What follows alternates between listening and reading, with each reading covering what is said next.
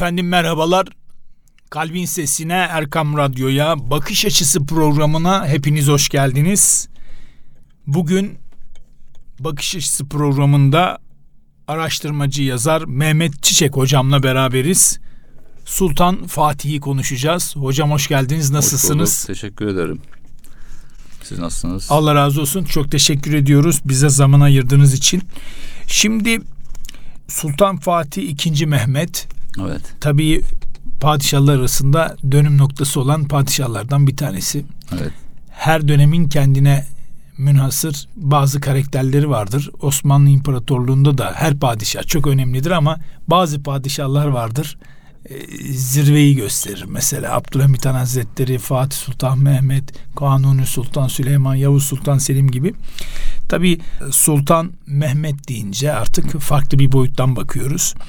Neden Sultan Fatih kitabını yazmayı düşündünüz? Birincisi ismimiz Mehmet. Eyvallah. İkincisi e, Mehmetçik. Osmanlı padişahları içinde altı padişahın ismi Mehmet. Çok ciddi bir e, özellik ve yine Mehmetçik Muhammed'den geldiği için babası Muhammed suresini okuyordu Sultan Murat. Bu çok önemli, çok detay ve hassas işlenen bir çalışma. E, isim olarak da Fatih Sultan Mehmet'in ruh hali yetişmesi, bir dönem öncesi Fetret döneminde bir duraklama ve gerileme boyutu gösteren fakat ondan sonra tekrar Çelebi Mehmet'le toparlanıp e, tekrar Sultan işte babası Koca Murat denen ikinci Murat'la güçlenen ve Fatih'i yetiştirme ruhu hassasiyeti Osman zaten temelinden kurulan bir süreçte işleyen bir durum. Ve hassasiyetin neticesinde de en önemli şey Osmanlı sultanların hepsinin peygamber aşığı olması. Ve dediğiniz gibi Abdülhamit Hazretleri de dahil olmak üzere bu aşk asla tebaasına zarar vermemiştir. En üst derecede tutmak üzere çalışmışlardır. Fatih Sultan Mehmet Hazretlerinin de buradaki konudaki İstanbul'da hem yaşama durumunda olmamız hem de gerçekten bize bu e, topraklarda hala da İstanbul gibi yerden asla geçenlerde de Malazgirt zaferinin Alpas Sultan Alparslan'ın da aynı şekilde bu kapılar açıp bu kapıların ebedi olarak bizim vatanımız olması, İslam vatanı olması hassasiyetiyle aynı şekilde Fatih Sultan Mehmet'in yetişmesini biz burada önemli bir konu olarak kendimize seçtik. Önemi bu. Yani bize bu toprakları veren insan bunlar. Peki hala şimdi mesela e, konferanslara gidiyorsunuz, konuşmalara gidiyorsunuz. İnsanların, öğrencilerin şimdi Sultan Fatih'i her yazar anlatmıyor ama alanında uzman, araştırmacı yazarlar Sultan Fatih'i bildiği için, araştırdığı için anlatıyor.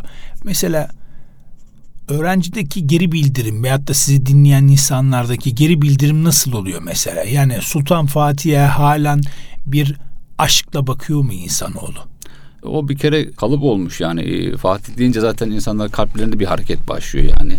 Bilmeyen insanlar var ama bilenler, e, konunun hakim olanlar Fatih deyince e, belki hakkında çok şeyler bilmeyebilirler ama Fatih'in İstanbul fethetmesi ve peygamberin hadisine mazhar olmasından dolayı çok ciddi anlamda bir değeri var. Bugün bir titreşim bir ruhtur. Hala da Fatih bir ruhtur. Bugün Ayasofya'nın tekrar camiye dönmesi bile ciddi bir ruhun hamlesidir. O yüzden bir titreşim mutlaka var. Yani bir ismini duymak yeterli bence. Mesela annesi Hüma Hatun evet. e, tabi evladına e, gebe kaldıktan sonraki süreçte e, bir Fatih'i nasıl yetiştirmesini en iyi bilen annelerden bir tanesi. Evet. Tabii o dönemde yetiştirilen bir çocukla şimdi yetiştirilen bir çocuk bir değil tabii ki ya şimdi. Küçük yaşta ata biniyor, ok sallıyor, e, kılıç sallıyor ve vesaire. Bu sebepten dolayı bizim her ailenin aslında bir Fatih yetiştirme ümidi var. Ama yetiştirirken bazı aksaklıklar da söz konusu olabilir tabii. Ancak geçmişten günümüze baktığımızda bazen çok fazla eleştiriler oluyor ecdada karşı. günümüzden baktığımızda mütevellit. Ama senin bazen öyle oluyor yani. Senin beğenmediğin Osmanlı nasıl asker yetiştirmiş, nasıl adam yetiştirmiş. Senin yaşadığın dönemde de sen nasıl vatandaş yetiştiriyorsun? Hepsi ortada. Evet. Baktığımızda. Evet. Yani geçmişte dil bilme oranına bakıyorsun bürokraside. Evet. Devlet erkanında. Şimdiki bürokraside veya devlet erkanına bakıyorsun. Dil bilme oranlarına bakıyorsun. Şimdi herkes CV'sini yazıyor. İngilizce süper diye de konuşmaya başlayınca öyle olmuyor. Hani anlıyorum ama konuşamıyorum. Çıkıyor. Terazi yavrunda çıkıyor meydana. Evet. Yani bu sebepten dolayı mesela biraz Fatih'in şahsiyetinden bahsedebilir misiniz bize? Yani çocukluk dönemi, efendime söyleyeyim gençlik dönemi. Yani bize bir Fatih portresi çizerseniz bahtiyar oluruz. Birincisi sır sahibi olması. En büyük özelliği. İkincisi çok çalışkan olması, çok gayretli olması. Üçüncüsü yetiştirdiği hocaların her birinin çok üstün maharetli olması.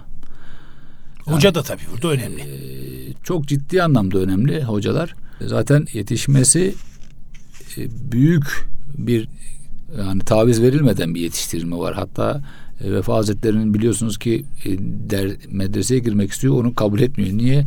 E, bir sofilik boyutunun o, onda olduğu zaman o devlet yöneticiliği vasfını olmayacak. Kaybedecek. Tabii tabii. O yüzden de çok ince hassasiyetler boyutunda elenerek yani hocaların nezaretinde çok ciddi anlamda elenerek oturtuluyor bir yere. Ve e, tabii bugün de aynı şekilde e, hocalarımızın, öğretmenlerimizin, üstadlarımızın aynı şekilde aynı hassasiyetlerde bu gözlemle baktığımızda bir çocuğa nasıl yetiştiririz fark etmez bu illa Fatih olması diye hedefi değil. Yani o zaman dediğimizde zaten yanılıyoruz. Benim çocuğum Fatih isimleri koyuyoruz. Fatih, Mehmet ya da diğer padişahların ya da peygamber ismi koyuyoruz ama takibini etmediğimiz zaman çok ciddi sıkıntı oluyor. Ama Fatih'in kendi hem karakterinde ve en önemli bu kısa programa belki yetmeyebilir ama kaybettiği savaş yok. En önemli özelliğinden bir tanesi. Bu hatta son savaşı, son zaferi diyelim hakka yürüyüş olarak yapıyor. Kimse bilmiyor ne yapacağını, nereye gideceğini. Her savaşta aynısı yani. Çıktığı zaman kimse demiyor ne tarafa gidiyoruz. Öyle bir soru yok yani. O belirliyor. Şöyle gidiyoruz, öyle gidiliyor. Yani bu tamamen birinci derece sır. Zaten Allah'a tanımamızdaki ciddi bir şeyde bağımız onunla hassasiyetimiz varsa o sırdaysak zaten o sırların kapısını açan olarak devam ediyor. O yüzden ben e, isterim bütün gençliğe tuttuğumuz zaman, görüştüğümüz zaman, güldüğümüz zaman ona vereceğimiz, öğrenciye vereceğimiz enerji, ışık onu ayakta tutsun. Ki o da gayretini düşürmesin. O zaman kontrol edersek Fatih gibi yani birazcık zor öyle o kıvamda birini yetiştirmek ama tohumlarını atmış oluruz. İlerleyen zamanda da çok daha güzel insanlar yetiştirebiliriz. Ümidim var. Evet mesela kendi döneminde bildiğimiz kadarıyla 7-8 dil biliyor. Evet. E, kendi döneminde biliyor. Avrupa'da böyle bir lider yok. Evet. Dünyada da böyle bir lider yok. İşte zaten yani sanattan anlıyor. Tasavvuftan anlıyor, dinden anlıyor, kelamdan anlıyor. Zaten Kur'an-ı Kerim'i süper biliyor. Yani Allah'ını bilen, kitabını bilen, dünyayı o dönemde çok iyi temaşa eden bir liderden bahsediyoruz ki o dönemde yok, bu dönemde de yani çok nadir. Yok dese geridir. Çünkü kendi döneminde küçük yaşta başlayan bir eğitim süreci var ve yaramazlıklarıyla beraber değil mi yetişen bir lider. Kontrollü tabii ki ne kadar da olsa kontrollü yani bu e, aynı şekilde terbiye boyutunda da en güzel şekilde çok e, fire vermeden telafi ediliyor bunlar. Bu dediğiniz gibi bütün Osmanlı padişahları içinde sorduğunda direkt akla gelen padişah. Yedinci padişah. Yine dediğim gibi burada bizim en özel olarak Fatih Sultan Mehmet'i alacağımız onun peygamber sevgisinin zaten kitabın ben başında işledim. Peygamberimize yazdığı şiiri. E, bu okuduğumuzda zaten bunu ben özellikle kitabı sunarken insanlara açıyorum. Haberi yok insanın çoğu insanın. Haberi yok hemen şiir okunca zaten duygulanmaya başlıyor. 2 üç satırına, dört alalım, satırına. Alalım. Ee, Mehmet hocam alalım şiiri sizden. Şiirin e, kısaca girişinden 3-5 satırı okuyayım. Tabi şairlik boyutu da var. Kendisi Avni mahlasıyla yazıyor şiirlerini. Peygamberimize yazdığı şiiri. Sen kokmayınca gülü neyleyim? Neyleyim sensiz baharı? Sen doğmayan günü neyleyim? Neyleyim sensiz ben bu dünyayı? Senin tenine değmeden gelen yağmuru istemem. Meltemi istemem. Seni parlayacaksa parlasın yıldızlar. Burada yani sonuna kadar şiir uzun. Bunu arkadaşlar YouTube'dan da ya da istemem Fatih Sultan Mehmet'in şiiri diye yazdıklarında devamını görebilirler. Tamamen bütün Leyla ile Mecnun hikayesi gibi daha detaylısı, daha büyük bir sevgi ile peygamberimize yazdığı bu şiir aslında İstanbul'un fethini de İstanbul'un nasıl istediğini de anlatıyor. Net olarak anlatıyor. O yüzden bu şiiri gençlerimizin hassasiyetle okumasını ve ne istediğini, nasıl bir peygamber sevgisi, nasıl bir yaklaşım olduğunu görebiliriz buradan. Evet. Tabii yetişme tarzına baktığımızda en büyük rollerden bir tanesi tabii herkesin hayatında bir dönüm noktası var. Hani anne baba faktörü tabii ki çok önemli ama bir Akşemseddin rolü var orada. Akşemseddin e, çok ciddi bir evet. Evet e, Akşemseddin esas esas, esas e, kitabımızın da ana e, felsefi boyutta yazdığımız kısmına giriyor. Çok güzel e, sevindim bu soruna. Akşemseddin'den önce Hacı Bayram Veli var. Hacı Bayram Veli'den önce Somuncu Baba var. Çok ciddi bir silsile bu. Bu silsile e, zaten besliyor yani. Acı işte e, Somuncu Baba'dan önce de Ahmet Yesevi Hazretleri var. Bu köken dediğimiz gibi Osmanlı'nın başından başladığı ve sonuna kadar en düşük zamanına kadar çok ciddi anlamda manevi olarak beslendi.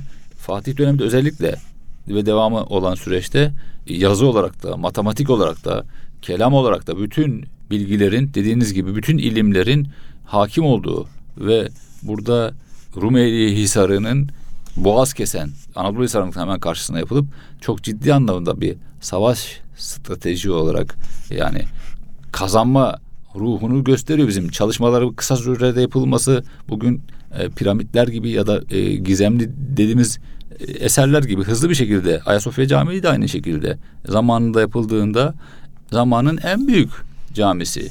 Yani, mes, yani kilisesi diyelim o zaman. Şu anda da değeri yine aynı şekilde büyük ve aynı harikalardan bir tanesi. Bu gayret bu gayret bizi ciddi anlamda hem yetişme tarzımızda baba rolünde evlat rolünde saygı rolünde ciddi anlamda e, bir yere çekiyor bizi yani. Evet.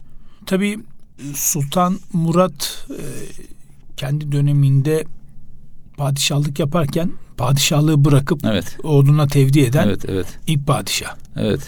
Buradan baktığımızda e, nasıl görüyorsunuz? Orada da aynı şekilde yaptıkları işte zaten cihat, dünyaya e, ilahi kelimetullahı, adaleti getirmek.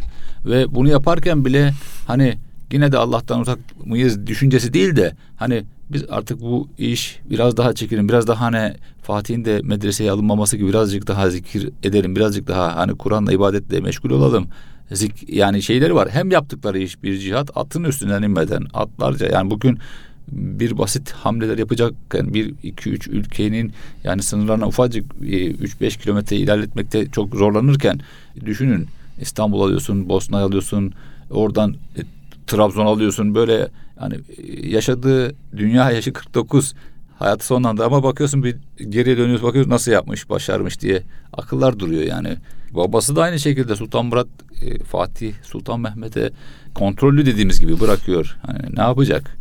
Yani yetiştiriyor çünkü kendisine Hacı Bey Bayram Veli Hazretlerine söylenen şey diyor siz diyor yani bu diyor biz görmeyiz ama diyor Akşemseddin Hazretleri de işte bunlar fethedebilir. Siz değil de fe, onda fetih, İstanbul fetih arzusu var. Var. Mutlaka bütün padişahların var. Hazreti Eyüp Sultan Hazretlerinden başlayıp peygamberimizin döneminden o zaman o fethedilecek coşkusu hatta onu bulan da yine Fatih Sultan Mehmet Akşemseddin Hazretleri ile beraber buluyor. Kabrini bulma keşfi o döneme denk geliyor yine. O Sultan Murat'ın aynı şekilde burada Koca Murat olarak ünvanının olması da bunun özelliği yani ona kontrollü olarak yani kendi saltanattan vazgeçen öyle bir şey yok ama geçiyor. Onun da yine yine tavrı e, bakıyor ki e, başarılı olamayacak boyut var ya da çıkamayacak konu var. E, ben diyor padişah sen emrediyorum babasına yok padişah sen sen geç başına diyerek çok tatlı şekilde bir diyalogları var. Bu yetişme çok ciddi anlamda diyalog. Aynı zamanda yine Sultan Murat'ın ciddi özelliklerinden bir tanesi Hacı Bayram Veli ile ilgili tanışmalarında bir sahnede o dönemin işte e, zamanında ilerleyen bir cemaat potansiyeli olmasına devlete ayaklanacak bir vaziyette görüntüsüne hemen direkt kendisini çağırtıyor e, Hacı Bayram Veli Hazretlerini. Diyor ki böyle böyle bir durum duydum sizden diyor bizim devlete karşı bir ayaklanmaz gibi bir hali var gibi. O da direkt diyor ki yok öyle bir şey diyor. Biz devletimizde sonuna kadar yanındayız. Hiçbir şey samimiyetli bir konuşma geçtikten sonra da direkt devlete saraya çağrılıyor ve sarayda bu çark başlıyor. Bu diyalog başlıyor oradan dediğiniz gibi sarayın içinde de çok ciddi anlamda manevi bir güç kazanıldığında e, zaten diğer güçlerin üstündedir manevi güç. Onu iyi muhafaza ettiğimiz zaman başarı gelir. İşte Sultan Murat'ın da en büyük şeyi e, dikkatli, kontrollü bir şekilde hem evlat yetiştirmesi hem devleti yönetmesi aynı şekilde çok ciddi bir konu. Evet. Evet e, Mehmet Hocam kısa bir ara verelim. Aradan Olur, sonra ki, kaldığımız yerden ki. devam edelim. Kıymetli dinleyenler kısa bir aradan sonra tekrar görüşmek ümidiyle. Buluşma noktamız Erkan Radyo. Efendim kısa bir aradan sonra yine birlikteyiz. Bakış Açısı programında Mehmet Çiçek hocamızla araştırmacı yazar Mehmet Çiçek hocamızla beraberiz. Evet yazdığı eser olan Sultan Fatih II. Mehmet'i konuşuyoruz. Tabii padişahlar arasında çok büyük padişahlardan bir tanesi. İlk bölümde zaten e, bahsetmiştik. Tabii yetişme tarzı çok önemli. Aldığı eğitim, aldığı İslami terbiye. Bunları zaten üste koyduğumuzda böyle bir lider yok. Bunu ilk bölümde söylemiştik. Ama ciddi bir stratejist. Yani padişah, asker yani birçok noktada liderlik özelliği olan bir karakter ve hani 40 yaşında değil. 12 yaşında başlayan bir serüvenden bahsediyoruz. Evet. Zirveye çıktığı nokta artık 19, 20, 21 evet. ve devam ede gelen bir süreç var. Evet. Buradan baktığımızda hani araştırmalarda olsun, e, okumalarınızda olsun. Yani Fatih'i nasıl bir stratejist olarak, nasıl bir komutan, nasıl bir lider olarak görüyorsunuz? Tabii Fatih etrafındaki başarılarıyla beraber, komutanlarıyla beraber daha evvelinde babasının da beraberinde hep kaliteli komutanlar, hep kaliteli paşalarla beraber büyüdü. Onlarla beraber strateji yaptı. Ee, tabii en iyileri zaten seçilerek geliyor buraya. Bunlardan tabii aldığı bilgi kendisinin de hem coğrafyaya hakim olması hem de savaş stratejilerini iyi bilmesi, matematiği iyi bilmesi bunun hepsi toplamında e, çok iyi bir komutan olduğunu görüyoruz. Ve en dediğim gibi özelliği baştan söylediğim gibi sır sahibi yaptığı hareketi hamleyi hiçbir zaman göstermiyordu. Onun için karşısındaki mücadele edecek ülkeler ya da savaş yapacak komutanlar akılları donuk vaziyette bekliyorlardı. En büyük hamle yapacağı işi sır olarak kapatması. Yani sır olmasının sebebi acaba hani bir önceki... Ne zaman yapacağı belli değil savaşın. Ne zaman başlatacağı belli değil. E, hangi hamleyi yapacağı hiçbir şey belli değil. Mesela... Savaşın en, yönünü değiştir diye Mısır diye saklıyor. Savaşın zaten yönü tamamen değişiyor. Başlamadan yani e, düşünün mağlup olduğu savaş yok. mağlup... Yok, yok yani şöyle demek istiyorum. Hani stratejiyi bir asker bilirse içeride bir ajanlık Tabii durumu söz yani paşalar olursa... dahi bilmiyor. Sadece onlardan bilgi alıyor. Paşalar dahi bilmiyor ne yapacağını. Yani kendi içindeki devlet erkanı bile bilmiyor ne yapacağını. Çok ciddi bir şey bu. Bilgi. Zaten diğer konulara hakim. E, matematiğe, stratejisine karşı askerin sahibine, muhaberatta gidiş gelen bilgilere zaten hepsine hakim. Onların detayları zaten hepsi var. Sadece burada hamlenin nasıl yapılacağı, nereden yapılacağı, nasıl bir sonuç olacağını sadece kendisi biliyor ve onu tamamlayıcı olarak da bitiriyor. Evet. Mesela tabii okullara gidiyorsunuz, konuşuyorsunuz. Gözlemlediğiniz kadarıyla yani yeni nesilde bir Fatih aşkı var mı? Yani yeni nesil nasıl yetişiyor? Yeni neslin işlediğimizde konuya girdiğinde yani bir yazarla buluştuğunda ya da değerli bir e, hocayla buluştuğunda gençler gerçekten dinliyor, öğrenmek istiyor. Ama gençler boş bırakıldığında, e, kendi şeyine bırakıldığında ya da dikkatsiz kaldığımızda, biz dikkatsiz kaldığımızda o zaman kendilerine boş alanlar seçip kendini kaybedebiliyorlar. O yüzden bu hem tarihi anlatmada olsun hem diğer dil boyutlarında olsun anlatmada çok ciddi güzel usluplar bulduğumuzda gençlik ciddi anlamda bizim özellikle Türk gençliğimiz çok ciddi anlamda bir hasret. Her şeye hasret. Yapabilir, yapamayacak diye bir kabiliyetimiz yok yani. En beğenmediğimiz öğrenci de bile çok değişik e, başarıda olacağı konular var yani. Bir başarısız bu olmaz, bundan olmaz diyeceğimiz bir gençlik yok. Ben öyle görüyorum. Yani ben gençlikten her zaman için ümidim var. Gençliğin her zaman tutulduğunda bir değeri olacağını biliyorum. Sahip çıkmak yeterli o kadar. Evet.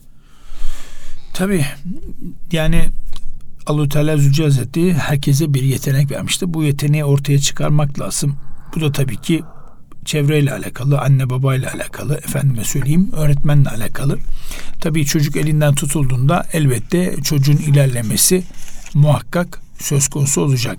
Pekala İstanbul'un fethine geldiğimizde tabii bu Sultan Mehmet'i bu kadar kısa bir vakitte konuşmak mümkün değil. Böyle kısa Kesinlikle. kısa al, alıyoruz. Ben atlayarak soruları soruyorum. Tabii bir fetih var ama fetiha deyince olmuyor. Uzun sürüyor. Yani 53 günlük bir serüven var ve bu serüvende yeri geliyor askeri motivasyonu düşüyor. Evet. Yani orada Akşemseddin Hazretleri'nin bir rolü oluyor. Fatih Sultan Mehmet Han Hazretleri'nin evet. bir rolü oluyor. Ciddi anlamda askeri de askeri askerler arasında bir demoralize olan bir durum var ama motivasyon son dakikaya kadar hep ayakta dik evet. olarak tutuluyor. Evet. Yani buradan geçmişe baktığımızda vay be dediğiniz yani savaş anındaki stratejiden tutun askerin o motivasyondaki yukarıda tutulmasına kadar yani e, şaşırdığınız noktalar nedir? Şaşırılacak çok şey var tabii ki. Ben burada en önemli konuyu az önceki dediğiniz gençlik noktasında da değinerek savaş olaylarındaki o e, muhasara olayındaki olaydaki yani bu denklemi kurmak adına bu en beğenmediğimiz deliler dediğimiz bir grup da var Fatih'in. Yani önden giden kendini e, akıncılar. Evet, önden gidip bunlar canlarını e, direkt vermeye hazır ve hiç korkusuzca ilerleyen. Yani başından zaten böyle başlıyor. Yani e, ve hele İstanbul gibi konu fethedilecek bir şeyse şehir olmak e, cepte at, hazır yani. E, bu e, şaşılacak en başta olaylardan bir tanesi bu. İkincisi Ulubatlı Hasan'ın o dediğimiz zaten kuleye e, çıkıp kaleden kendisini her şeye rağmen bütün yani gelen bütün oklara bütün şeylere rağmen orada e, bir bayrağı tutuşu tekrar yani asla düşmeyecek aldık bitti hamlesini asla e, vermeyişi buradaki gençlere de aynı şekilde biz bunu verdiğimizde en önde gideceklerdir gençler e, ve tuttuğu şeyi bırakmayacaktır. Aynı şekilde birbiriyle bağlantılı aslında. Bizim gençlere 365 gün Türkiye'mizin her tarafında hatta dünyada bizim eski topraklarımızın hepsinde bu Fatih ve Fetih ruhunu anlattığımızda biz gücümüzü kaybettiğimizi düşünmüyoruz. Şu anda da güçlüyüz. Ekonomik olarak şu anda birazcık sıfır sıkıntı boyutu görünse bile bunun e, çok uzun süreceğini düşünmüyorum. Toparlanacağını düşünüyorum. Kontrole geçeceğini düşünüyorum. Çünkü zorlukla beraber mutlaka kolaylıklar var. O yüzden bizim duruşumuzun 2023 yılındaki hedeflerimizin yerine geleceğini, ilerleyen zamanda da çok ciddi başarılar olacağını inanıyorum. O yüzden bu üç kanalda bir okul kanallarında öğretmenler sayesinde iki aile olarak sorumluluklarımızı yerine getirmek zorundayız. Üçüncü devlet boyutu. Bu üç boyutta ciddi anlamda bir kaynaşma olduğunda başarı kaçınılmaz. Hiçbir konuda başarı kaçınılmaz olacağını görüyorum ben. Çünkü yıkılmaz bir kaleyiz biz aile yapısı olarak. Bunun toparlanacağını, bunun çok ciddi anlamda da e, iyi bir yere geleceğine inanıyorum ben. Gençlik noktasında tabii. Gençlik noktasında da ülkemizin insanı olarak da yani. Çünkü bir şekilde birbirimizle anlaşıyoruz. Bir şekilde uyuşmazlıklar olsa da uyum içine giriyoruz. Zor şartlarda da olsa bir geçinmenin yolunu biliyoruz. Yani çok ciddi anlamda açlıklar geçilmiş. Cumhuriyetin kurulduğu dönemlerde, Osmanlı'nın son dönemlerinde e, çok ciddi anlamda yaşadığımız zorluklar var. Bugünkü görünen zorluklar onlara bakıldığında bir şey değil. Sadece e, keyfimizin çok rahatımızın birazcık kaçtığı görünüyor. Onun haricinde çok ciddi bir şey görünmüyor. Yani Toparlanacaktır Çok ciddi anlamda toparlanabilir. Bu e, çok zor değil. Tabii şimdi her dönemde kendine zorluklar olduğu gibi Osmanlı döneminde de hani Osmanlı'yı Anadolu'da en çok uğraştıran beylik var. Karaman evet, Beyliği. Evet, evet. Tabii burada hani Karaman Beyliği'ne baktığımızda hani Osmanlı'ya karşı işbirliği yapamayacağı hiçbir ülke yok. Bu noktada Osmanlı tabii Karaman Beyliği'ne son veriyor ama her sıkıntıdan sonra da bir aslında Allah Teala Zülce Hazretleri rahmet evet. gönderiyor. Hani o sıkıntıyı ortadan kaldırması için. Burada biz geçmişten ders alırsak evet. aslında bu dersten mütevellit önümüze çok rahat bir şekilde bakacağız. Çıkabilir. Ama biz bakmıyoruz. Bakamıyoruz. Biz Ama kitap okumadığımızdan mı? Kitap okumamamız zaten ciddi anlamda e, dijitale kaymanın bir ve oradaki çok çabuk hazır bilgilerin ve çok çabuk geçişler yani bakıyorsun 10 saniye 5 saniye bakıp geçebiliyor insan 15-20 saniye ya da onu da geçelim. 2 saat boyunca dijitale baktığını düşünelim. 2 saat boyunca bir konuya baktığını düşünelim. Yorumlama kabiliyeti yok. Tekrar onu başka bir kanaldan araştırıp sağlama metodu yok. Onu öyle kabul edebiliyor yani. Ama bir bilgiyi aldığımızda biz o bilgiyi oturtmamız lazım. Kimden aldığı, nereden aldığı, nasıl bir bilgi olduğunu tartmamız lazım. Bu tartma gücüne sahip olması için de ciddi anlamda bir altyapıda oku, okumanın geliştir, kendisini geliştirmenin gerekliliği var. Bu gereklilik olmadan normal çabukça yani bu az insan bunu başarabilir yani çok az insan bunu başarabilir dijitalden ya da e, bir şekilde kısa videolardan çok az insan başlar ama çoğu insan maalesef e, bu kirliliğe girip eksik bilgiyle kendini dolduruyor. Evet. Ee, yeni dönemde programımızın süresi bitmek üzere. Yeni dönemde var mı çalışma? Yeni kitap çalışması. Çalışmalarımız var. Ee, bunu da ben sır olarak söyleyeyim. Fatih olarak, stratejisi gibi. Sır, olarak kalsın bizde. Birincisi toparlayıcı kitap e, yapmak istiyorum. Daha farklı bir boyutta bir e, hazırladığım kitapların dışında bir kitap yapmak istiyorum. Onu bildireyim. Çünkü e, biraz ağır konu. Biz bu kitapla aynı zamanda insanları da sevdirdik. Tarihi de sevdirdik. Üç beş satırını okuyup da ben tarihi sevdim abi diyen insanlara da rastladım. Tarih okuyacağım. Hatta tarih bölümünü yazacağım diyen insanlara da rastladım. Çok, Çok tabii güzel. memnun oldum. Ee, devlet büyüklerinden bazı verdiğim şahısların okuyup e, bana geri dönmelerinden kitabımı birazcık cesaretsizdi. Sonradan cesaretimin çok memnun oldum deyip de devlet stratejisi, devlet gözüyle bakıp da devlet erkanı bunu beğenmesi daha ayrıyeten bize e, bir güç verdi. Yani size aslında bir motivasyon aracı Tabii oldu. ki ciddi anlamda. O yüzden gençlerle, insanlarla hasbihal içinde kalmayı, yardımcı olmayı gücümüzün yettiği kadar faydalı olmaya çalışıyorum. Çalışmaya devam edeceğim. İnşallah tabii ne kadar okursak aslında insanlığa da o kadar hizmet edebiliriz. Bu da bizim için tabii ki çok iyi bir durum. E, hem öğrencilere hem yetişkinlere de örnek oluyorsunuz. Kesinlikle. Bu noktada okumaya ve araştırmaya devam o zaman. Ben şunu çok seviyorum. Karşımdaki insan değer verdiğimde yani çok nadir, çok çok az yani insan yani yok gibi öyle diyeyim ben yok gibi. E, ikili diyaloglarım çok güzel. Yani mükemmel. Mutlaka bir şey alıyor. Yani boş geçen görmedim öyle diyeyim yani ben hatta dönmeyen hatta görmedim değer verince değer alıyorsunuz. Bu böyle. Karşılıklı. Aynen öyle. Onu da diyelim ki biz yazar sıfatıyla yaptığımızda biz zaten o bir artı olarak bakıyorlar. Sen de ona küçümsemediğin sürece yani kim demediğin sürece o zaman çok daha güzel diyaloglar oluyor. Çok güzel gelişmeler oluyor. Eyvallah. Çok teşekkür ediyoruz. Ee, bize zaman ayırdığınız için. Biz teşekkür ederiz. Allah razı olsun. Siz de bizi misafir ettiniz. Eyvallah. Çok teşekkür ediyoruz. Başarınızı ve çalışmanızı destekliyoruz. Allah razı olsun. Allah daha güzel günler versin. Amin. Amin inşallah. Kıymetli dinleyenler bugün Bakış Açısı programında araştırmacı yazar Mehmet Çiçek hocamızı ağırladık. Sultan Fatih'i dilimiz döndüğünce konuşmaya çalıştık. İnşallah önümüzdeki hafta aynı gün ve saatte tekrar görüşmek ümidi ve duasıyla Allah'a emanet olunuz.